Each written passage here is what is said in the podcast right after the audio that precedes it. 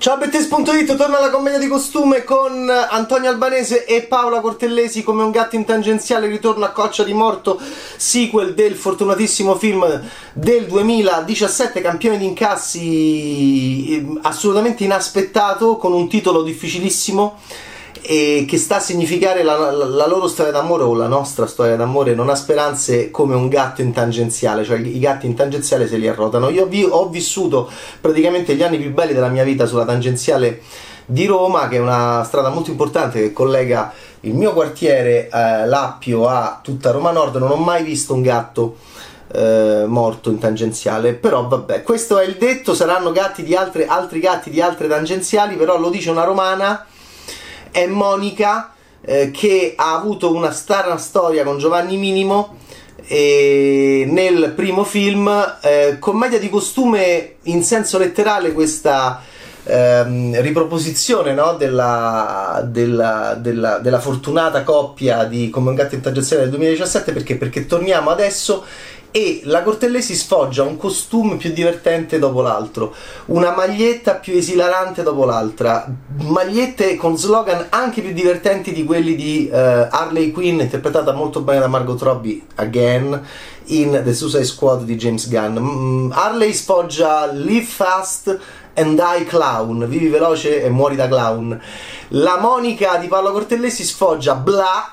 Formentera non esiste, eh, esaurita e, e, quindi la batte, la frega. Bla, mi piace da morire. Formentera non esiste anche. Sono magliette così appariscenti che a un certo punto u, i, su una si riflettono i raggi del sole creando una sorta di, mm, eh, di eh, luce che acceca. E quella è la gag visiva che Milani non commenta nemmeno. Bellissimo quando un regista sceglie di fare una gag visiva e non viene commentata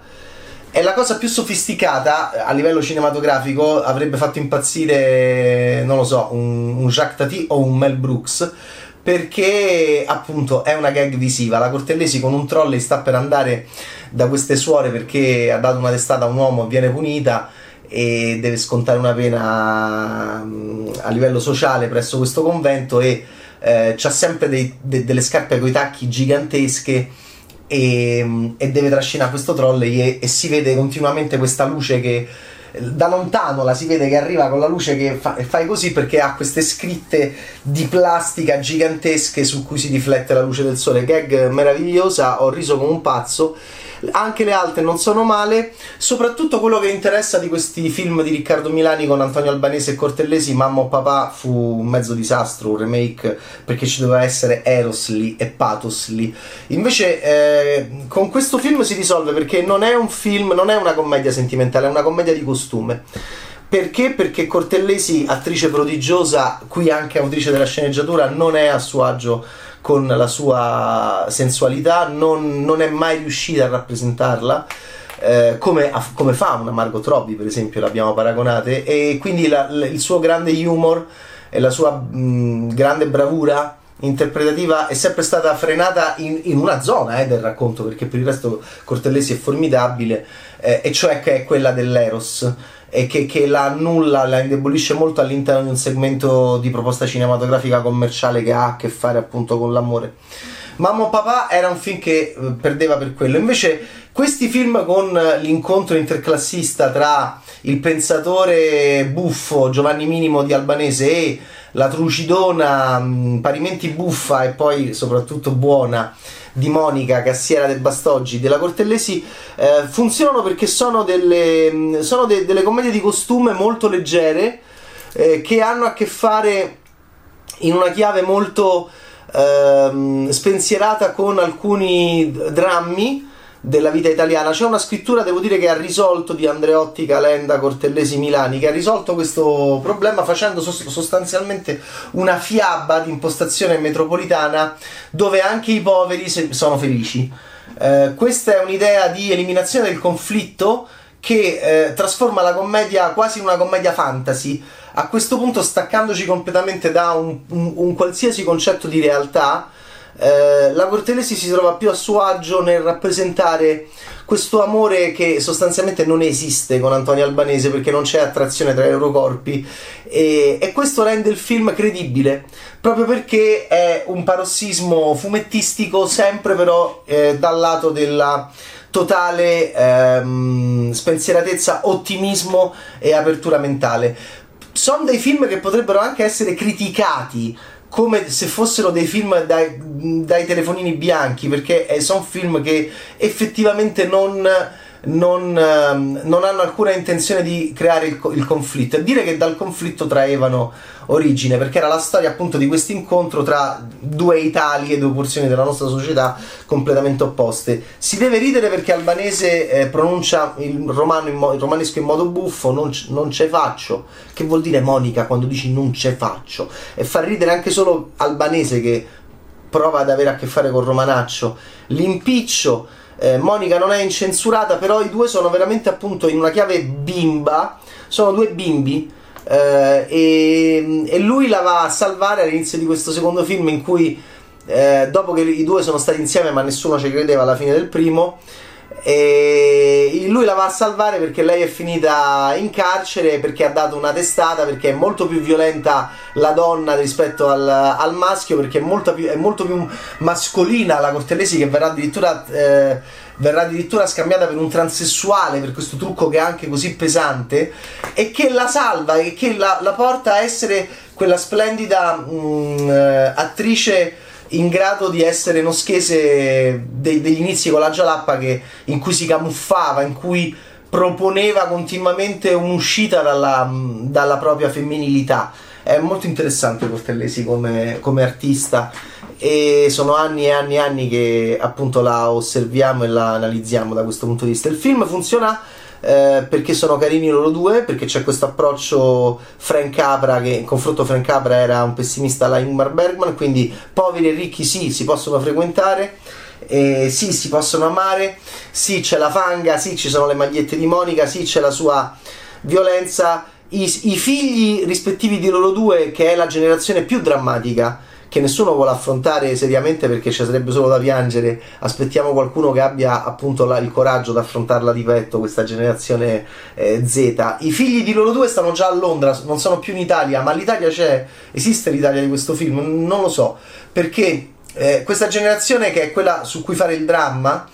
Eh, non c'è, non è raccontata. Sono, continuano ad essere raccontati questi due. Eh, quest'uomo e questa donna che sono due, sostanzialmente sono due concetti, non sono due persone infatti sono sempre vestiti uguali, infatti sono sempre vestiti eh, come se non avessero appunto una loro identità quotidiana. E, e lui è annoiato dall'ambiente eh, progressista radical chic nel quale si parla di nuance, nel quale si recuperano gli edifici ma perché devono arrivarci gli sponsor, in cui, l'ambiente in cui si ama una sponsorship hunter, molto ben interpretata da Sara Felberbaum. E lei continua a vivere nel suo mondo di testate, di gemelle su Ellen e Pamela che rubano, come è la realtà, e le gemelle giudicessa. E Alessandra e Valentina molto divertenti, Pamela e su Ellen anche in questo film che tornano come le gemelle di Shining in un sogno di Giovanni, in un sogno di, eh, del personaggio di Giovanni Minimo interpretato da Antonio Albanese.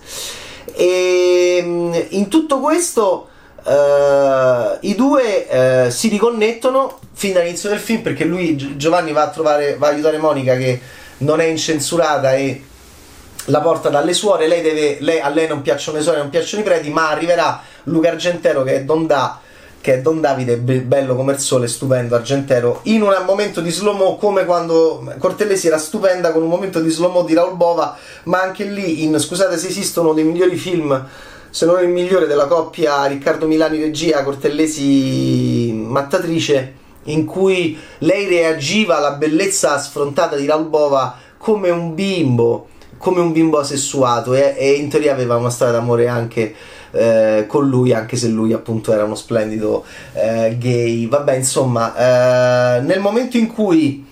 eh, ci sono tutti questi personaggi anche coprotagonisti che intervengono, che fanno ridere, c'è Claudia Mendola che fa l'ex di lei che è fantastico. Eh, con l'Hammer che va in giro col, col carro armato, con la macchina carro armato, c'è un ottimo argentero prete figo, ehm, che ha lo stesso ruolo sostanzialmente di Bova, anche se meno, perché Bova era coprotagonista dell'ottimo Scusate se esisto, dove Cortellesi era architetta del Serpentone, e, romano, e, e poi c'è, c'è, torna anche una ottima Sonia Bergamasco che si sdilinquisce per, sempre per il prete, ma come tu? tu, eh, eh, Giovanni è sconvolto e lei, ma no, ma dai, ma quella era una presa ideologica, a me Don Davide piace come persona, sì, vabbè, appunto, ti piace proprio a livello personale. E quindi il film funziona perché ci sono tanti attori eh, attorno a Albanese e Cortellesi che sono il centro di questi figli che aprono il film, che stanno a Londra, che stanno in Inghilterra e che sono la reale generazione, che sono reale, i reali gatti in tangenziale di questi figli sostanzialmente a questi figli non pensiamo più perché il centro sono sempre eh, Giovanni, Monica e, e, le avventure che gravitano attorno a loro e le magliette di Paola Cortellesi. Il film è carino, eh, ancora con la cultura non se magna. Oh, questa frase, se gliel'avessero detto a Tremonti che nel, due, che nel 2010, se gli avessero detto nel 2010 che la frase, che la sua famigerata frase con la cultura non si mangia sarebbe stata citata ancora in un film di costume italiano del 2021, 11 anni dopo, penso che Tremonti non, avrebbe, eh, non ci avrebbe creduto. Ok, benissimo. Eh, chi ha amato il primo film del 2017 eh, potrebbe amare molto anche questo, che torna a non affrontare il problema. Eh, e cioè non solo la generazione che sta in Inghilterra e quindi la generazione Z che è il vero dramma di questa Italia del futuro senza futuro per loro, ma continua a non voler affrontare la possibile storia d'amore, sì, tra eh, Giovanni e Monica, perché lì bisognerebbe rimettere di nuovo Paolo Cortellesi in crisi. E, e quindi eh, guardate quanto è buffa la chiusa del film, che diciamo ci dice arriverà un 3, ma prima o poi dovrai affrontare eh, questa, questo incubo in chiave cinematografica eh, perché chissà la loro interazione sentimental sessuale che devi comunque saper declinare anche all'interno di una commedia sentimentale per tutti di largo consumo eh, chissà che, che stenta sempre a decollare nel film perché appunto le rarissime volte in cui proprio Milani è costretto a inquadrare Albanese e Cortellesi che quasi è eh, si vede che vanno completamente tutti nel pallone, c'è una scena qua nel convento con il letto, vabbè.